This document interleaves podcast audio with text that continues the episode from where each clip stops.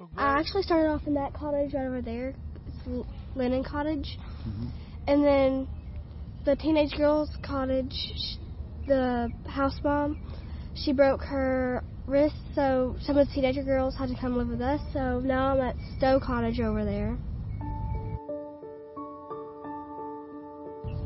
I've never been away from my parents a lot. Coming here, I mean, not every child wants to be away from their parents. Some children do because some children's parents don't even care about them sometimes. It's hard to talk about mostly because I don't really like talking about my past because I've had hard hard times.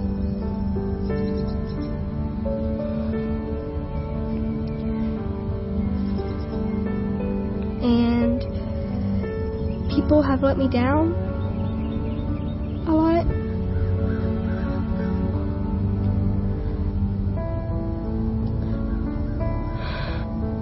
Well, before I came here, I didn't know. I didn't know God.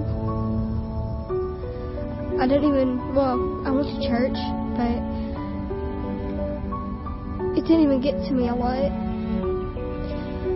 I got saved the day last year. The I mean the year before that, the day before school ended for summer. Then October 1st, I got baptized. Great, I loved it. It was fun. My actually my house dad, he he baptized me at church. Some of these kids really need it a lot. When I first came here, I, I didn't feel belonged here, but once I got to know everybody and I started making friends here, then I felt like I was actually fitting in.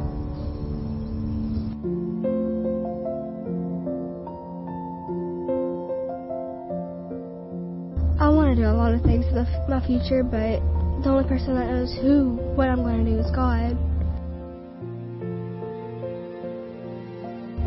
I want to be in the Air Force. I want to be, I want to be a house parent here. I also want to be a baker and a teacher, so I don't know what I want to do. I love children. Little children. I love them. They're they're adorable.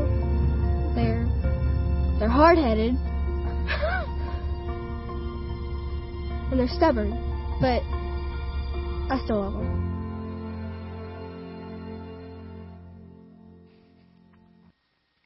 We take hard headed, stubborn children at the Tennessee Baptist Children's Homes, and uh, we love on them in the name of Jesus and try to uh, do what we can to make their lives better. It is a great joy to be with you at First Baptist Church, Goodlettsville. Thank you for the opportunity to be with you today.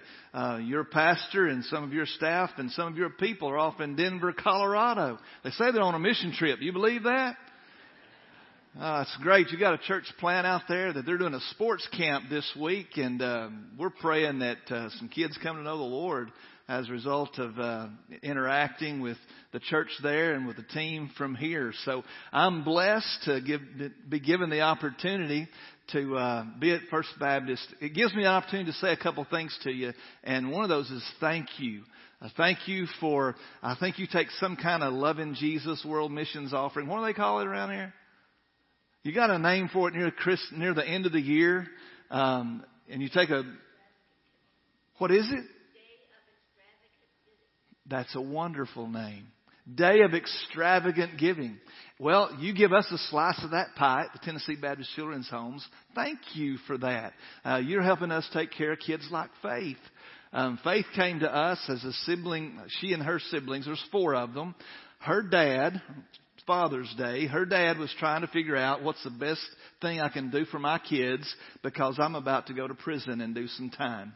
And uh, her mom's not in her life, and he reached out to us, and we said, uh, "We'll take care of your kids while you do your time."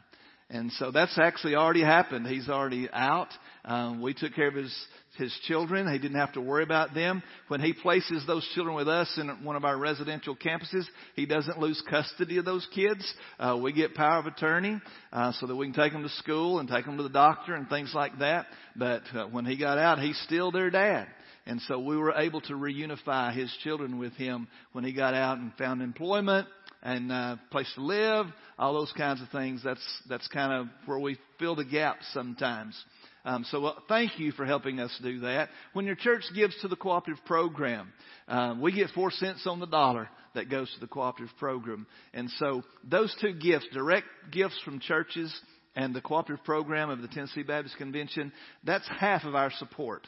Um, and then we get the other half through people who care about it, what we do, businesses and uh, some investment income and uh, some uh, estate income. People leave us in their wills, and we sometimes know about it ahead of time, and sometimes we hear about it when their attorney calls and says, "Hey, uh, you are the recipients of, uh, of a gift because of someone's love for children uh, that they put in their will years ago, and then they've left us some money. And sometimes that's a little bit of money, and sometimes that's a lot of bit of money. In fact, uh, two weeks ago, I think we got the word we're about to receive four hundred and five thousand dollars from an estate gift of uh, someone that just cared about the children.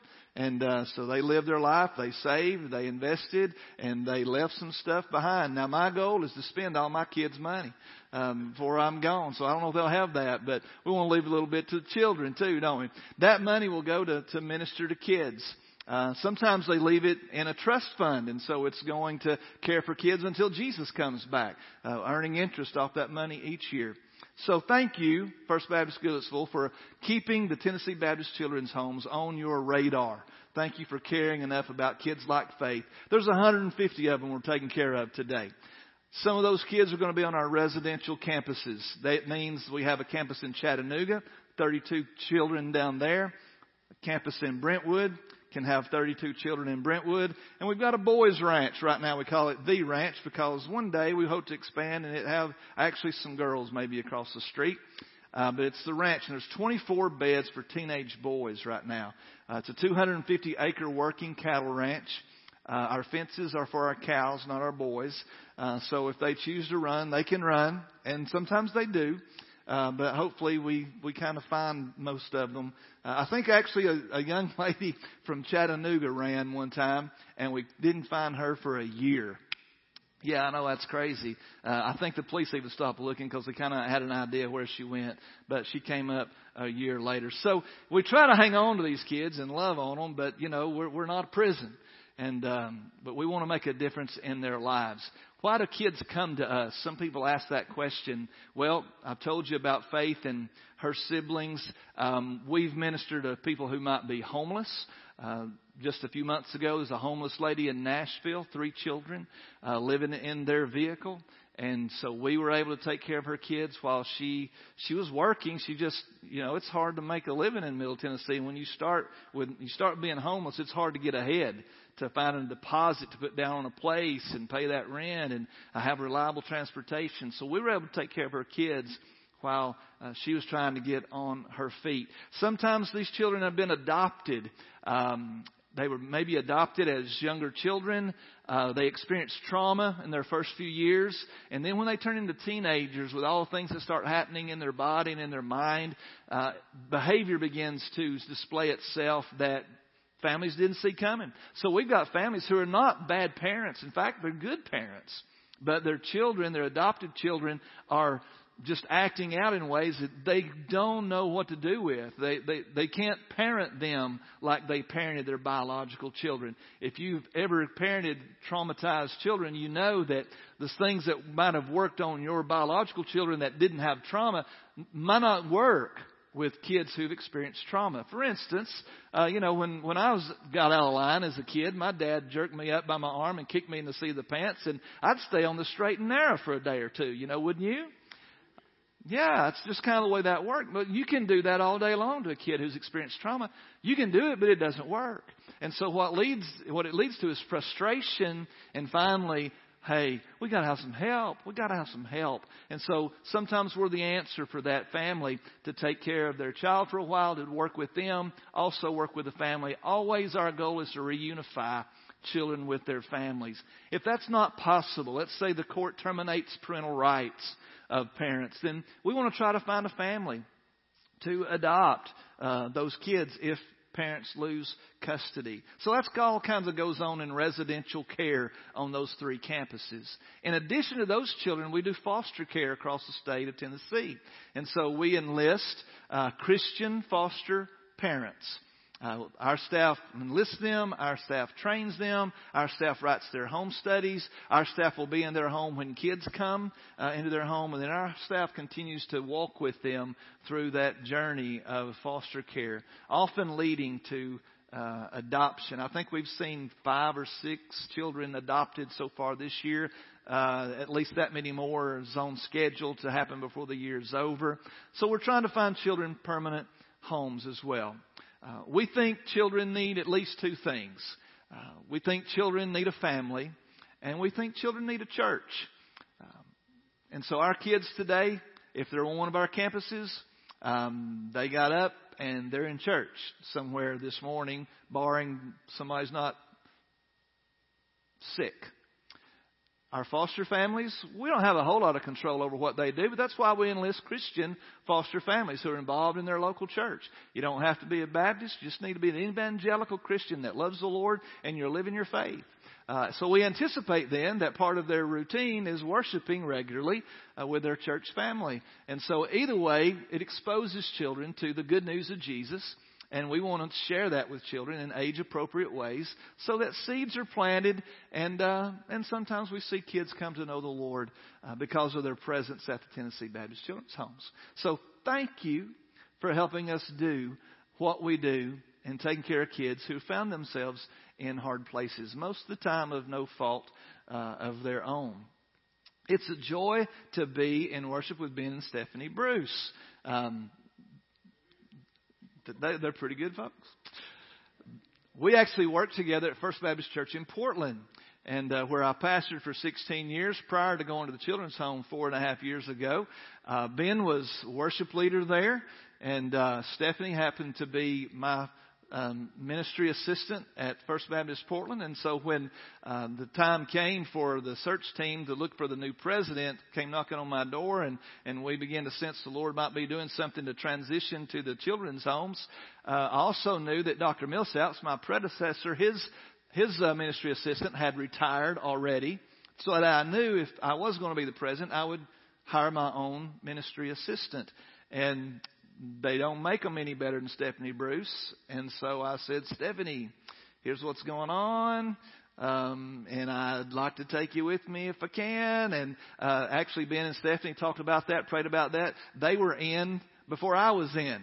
Uh, she said, "You go, I'll go." And so, thank the Lord for that. So, Stephanie set up a table right outside there in the hallway. If you want more information or want to be on our newsletter list, you get a quarterly like magazine uh, keeping you up with what's going on. Uh, you're welcome to sign up for that, and we'll send that to you. Take some information. Maybe you're interested in fostering or supporting those in your community who do. Stephanie can give you information on that kind of stuff when we're finished today. Um, so it's good to be with them because we've we've known each other now for a long time, been good friends, uh, have served together in kingdom work uh, in various roles, and glad to have my wife and my daughter, her husband, and his parents uh, with us today as well. They said we better go because nobody will show up if they know Greg's coming. So um, here they are. So we've got at least a few rows, one row of people. Um, but it is a joy to be with you, and I appreciate very much the opportunity. It's Father's Day. I join Ben in saying Happy Father's Day to you. Uh, so some of you guys, you know, Father's Day is like Mother's Day. It can be a weird time um, you know, I, I, at Mother's Day I was preaching in Portland, and, and we talked about the fact that you know maybe it's a hard day for you. You know, maybe it's a weird day for you. Maybe maybe your dad is uh, was here last year and he's going to be with the Lord since then. And and your heart's a little heavy today. It might be your first Father's Day without your father on, on the earth. You know, um, maybe you didn't have the father you should have had. You know, maybe he, he maybe he was absentee. Maybe he was just mean, maybe even abusive. Maybe, And so Father's Day is a day that, you know, you just kind of endure it. You figure the preacher may mention it. Uh, and so, you, and maybe, hey, you didn't stay away, but maybe some fact, folks decide, hey, you know what? It's just such a weird day. I'm going to wait till next Sunday to get that.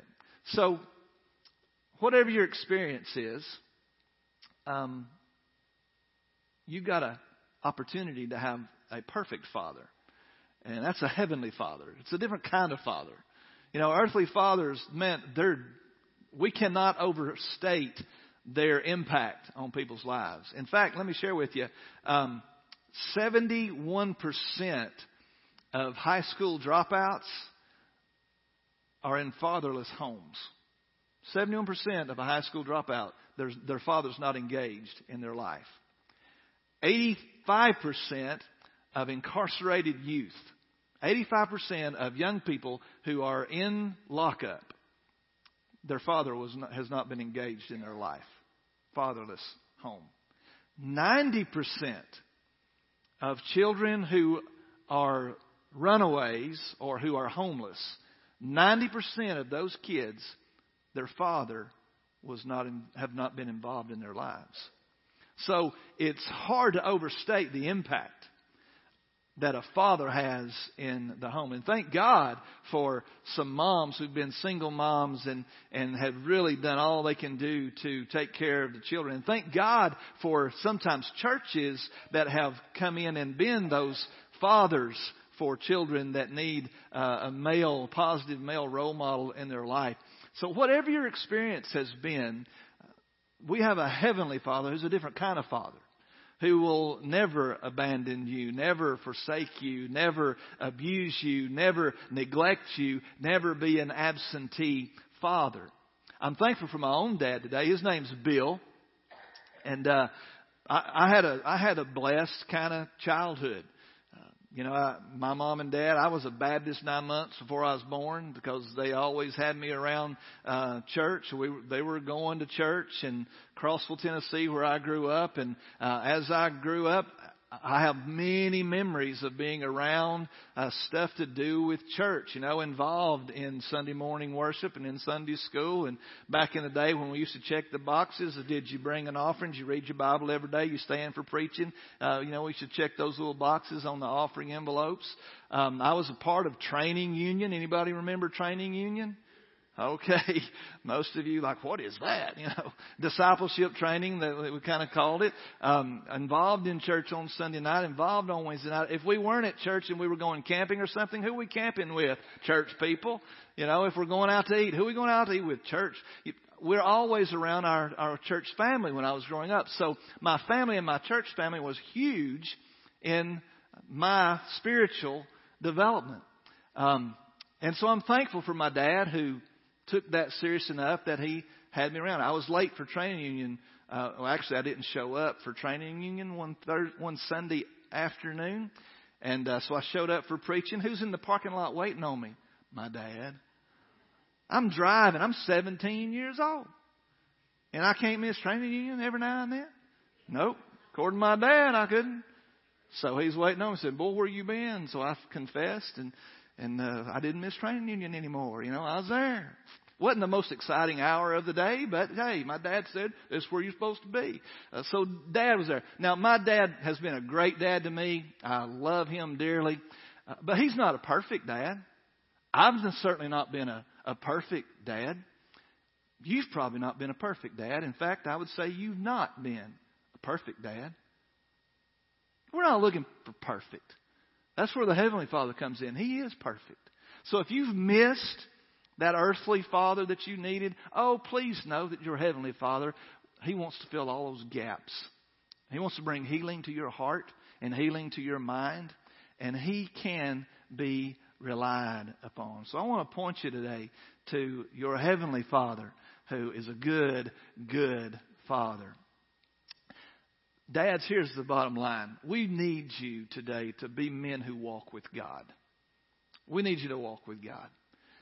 We don't expect you to have a perfect walk, to never make a mistake, to never think something wrong or say something wrong or discipline us in a wrong way or for a wrong reason. We don't expect you to be perfect, but we expect you to be walking with God. But what does it mean to walk with God. In fact, this is what we want for the children at the Tennessee Baptist Children's Homes. We want kids to grow up to be people who walk with God. And so that's why we want to introduce them to Him. Um, and that's why it's such an important role for us dads to help our kids at least have the opportunity to walk with God. Let's think about that this morning as we look at some scripture in uh, Genesis chapter 5. We hear of a man named Enoch. You familiar with Enoch? Maybe you know a little bit about Enoch. Let's read a little bit of the scripture. It doesn't have a ton of information on Enoch, but it's got some significant information. In chapter 5, beginning in verse 21, Enoch was 65 years old when he fathered Methuselah. And after he fathered Methuselah, Enoch walked with God 300 years and fathered other sons and daughters. So Enoch's life lasted 365 years. Enoch walked with God. Then he was not there because God took him. Interesting words. You know, Genesis 5 is just a, a history lesson of all the descendants of Adam. So Enoch is the great, great, great, great, great grandson of Adam. And about everybody in Genesis 5, it tells who they are, their first kid, how many years they lived after that, and this is how many years, and they died. Only about Enoch does it say Enoch walked with God. Now in chapter 6 you will find those same words about Enoch's grandson who was Noah. And the Bible says about Noah that Noah walked with God. But only in chapter 5 do you see that Enoch walked with God. Now Enoch is mentioned, let's see, he's the father of Methuselah. Y'all know Methuselah, right? If you don't know Methuselah, you've heard people say, I'm as old as Methuselah, or he's as old as Methuselah. Why do they say that? Because Methuselah lived 969 years. And that's the record. His father, his grandfather rather, Enoch's father was Jared. He lived 962 years. Here's the lesson. Nobody remembers if you come in second.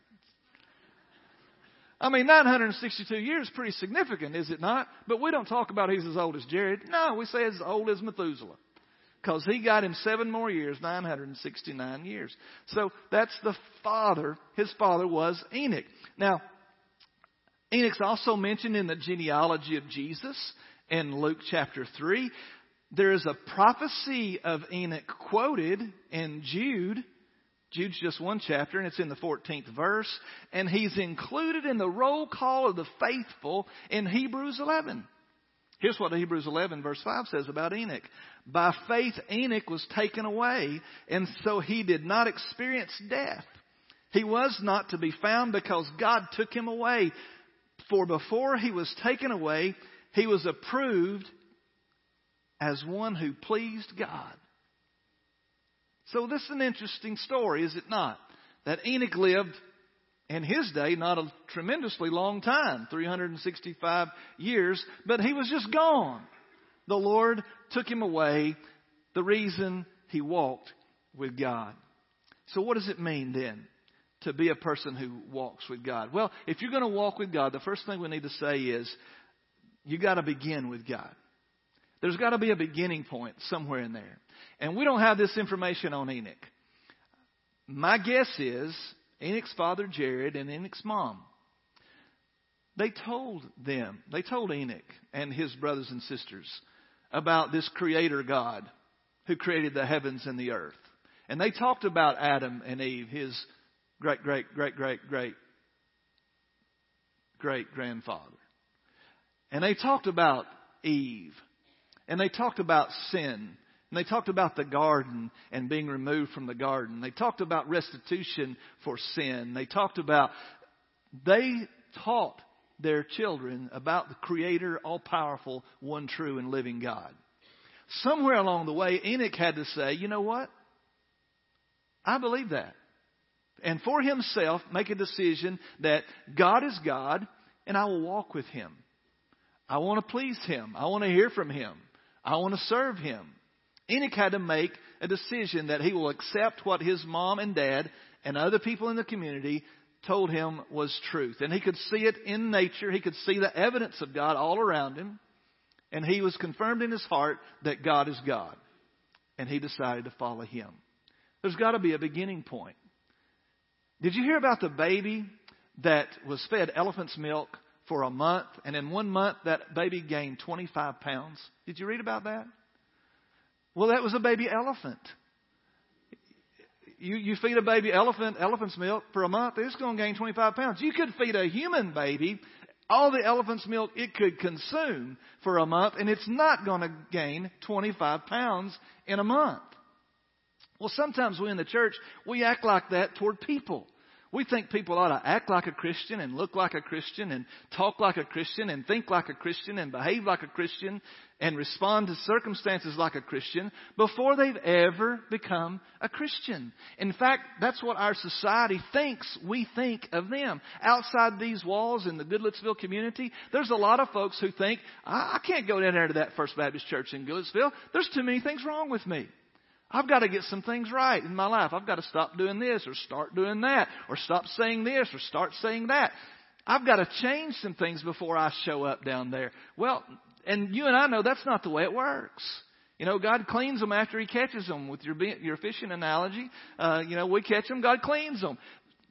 We get cleaned up after we've come to know the Lord. We can't expect people to act like Christians before they're ever a Christian. There's got to be a beginning point if people are going to walk with God. And for us in this day, after Jesus has lived on the earth, after his crucifixion, after his resurrection, here's the way that starts with us.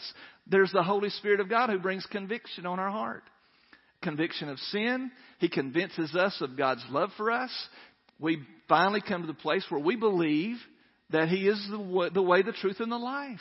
That Jesus did die on the cross for my sin personally, and I'll accept that, and I'll repent, and I'll ask the Lord to take control of my life. That's the beginning point of a walk with God, is a place where we've said, Lord, I place my faith in you. And I don't know your story. Maybe it was dramatic. Maybe it was like Saul. You remember Saul who turned into Paul? He's blinded by a light and his eyes are covered with scales for three days and uh, he hears voices uh, and he talks personally with Jesus. How dramatic of a, of a testimony is that? Maybe yours is like that. I've heard some pretty crazy testimonies of people that have wild and hellions and they've come to know the Lord. Uh, mine, that's rather boring. You remember that nine months before I was born stuff?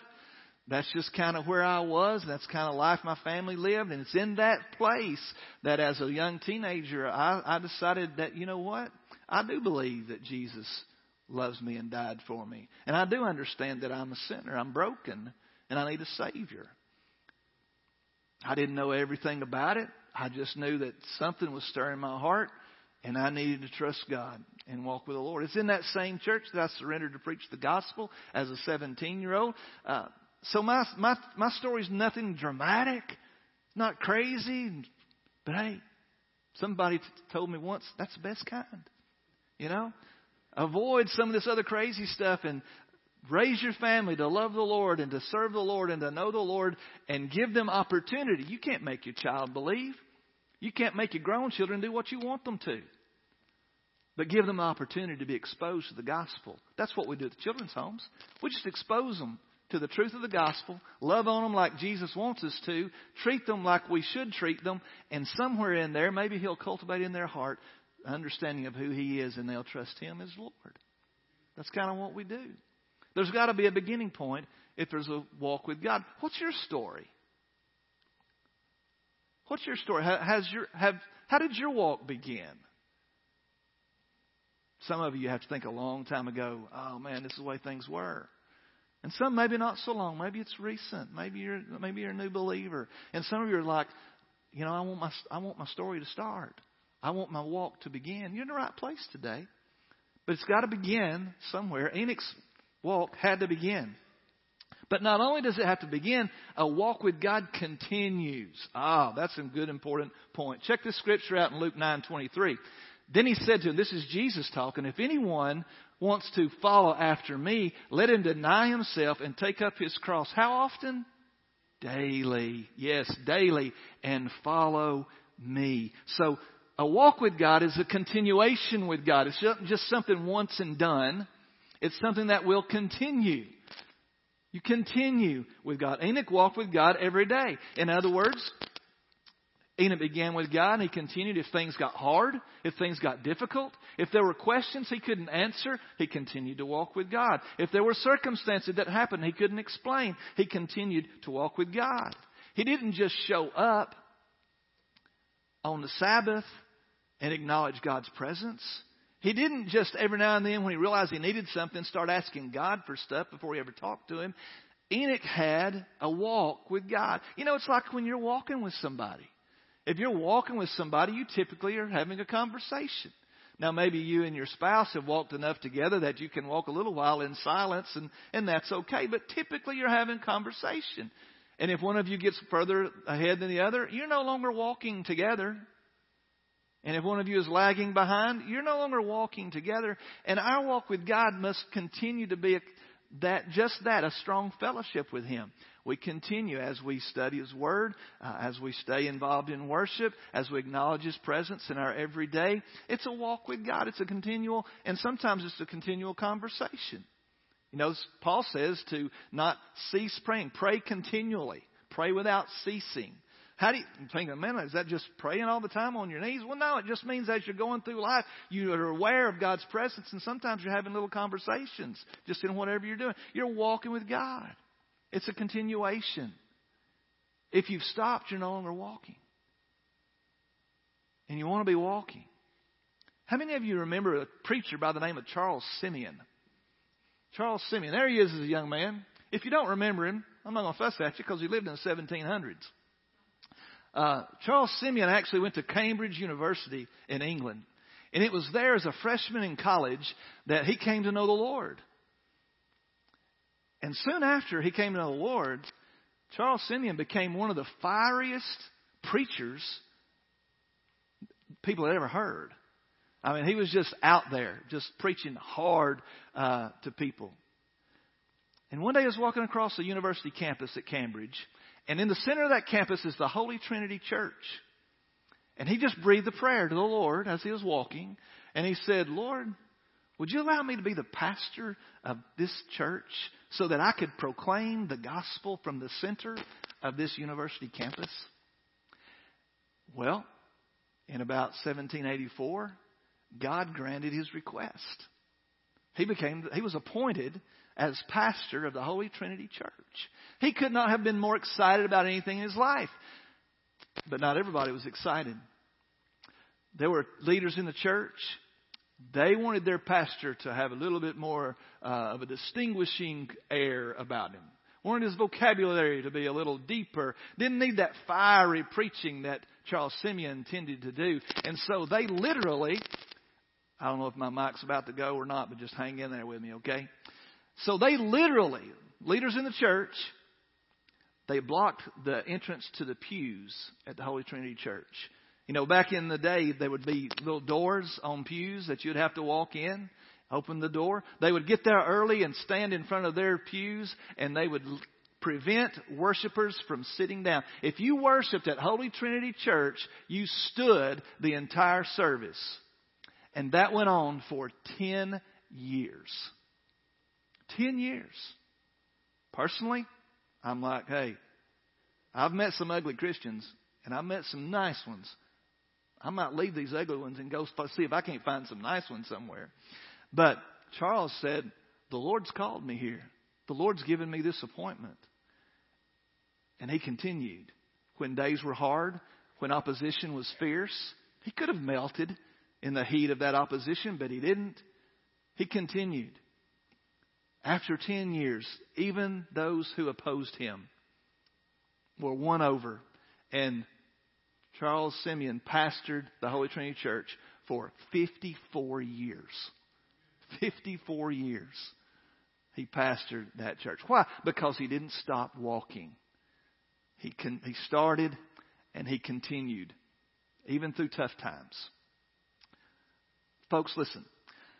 Our walk with God must not only be talked about in past tense. Let's stop talking about all we used to do when today we're not doing anything. Now we can talk about how things were and how things were with Ben, Stephanie, and First Baptist Church, and pastoring there and leading worship together. How fun that was, how good the gig we had going. But we need to be talking about what's going on today. What are we doing today? How are we serving today? How are we walking today? Had a lady call me one time when I was pastoring at First Baptist, and um, I'd hurt her feelings. I had not responded to her in a way that she felt like I should have. She's going through some stuff in her life. Um, and she finally just called me and just let it all out. One of those conversations that you're just getting raked over the coals and your heart's starting to increase, your heart rate's increasing. You're trying to say, calm it down, calm it down, listen, don't say anything ugly, don't say anything, you know, trying to defend yourself, don't say anything that may be hurtful. So finally, she was telling me all she used to do for that church. And that's what she called it, that church. And she was right. She did. But when she quit, you know, so what she's telling me about seven, eight years ago. And I'm like, well, what are you doing now? Don't, don't brag about what you used to do. What are you doing now? How are you walking now? Folks, we don't ever retire from kingdom work, do we? We start walking, we keep walking. It's a continuation. Don't let your walk only be talked about in past tense. What's going on now? How are you, how are you growing now? What are you doing now? What difference are you making in the kingdom now? Finally, folks, uh, for walk with God is a beginning with God, it's a continuation with God, and we finish with God. And man, did Enoch not have a strong finish.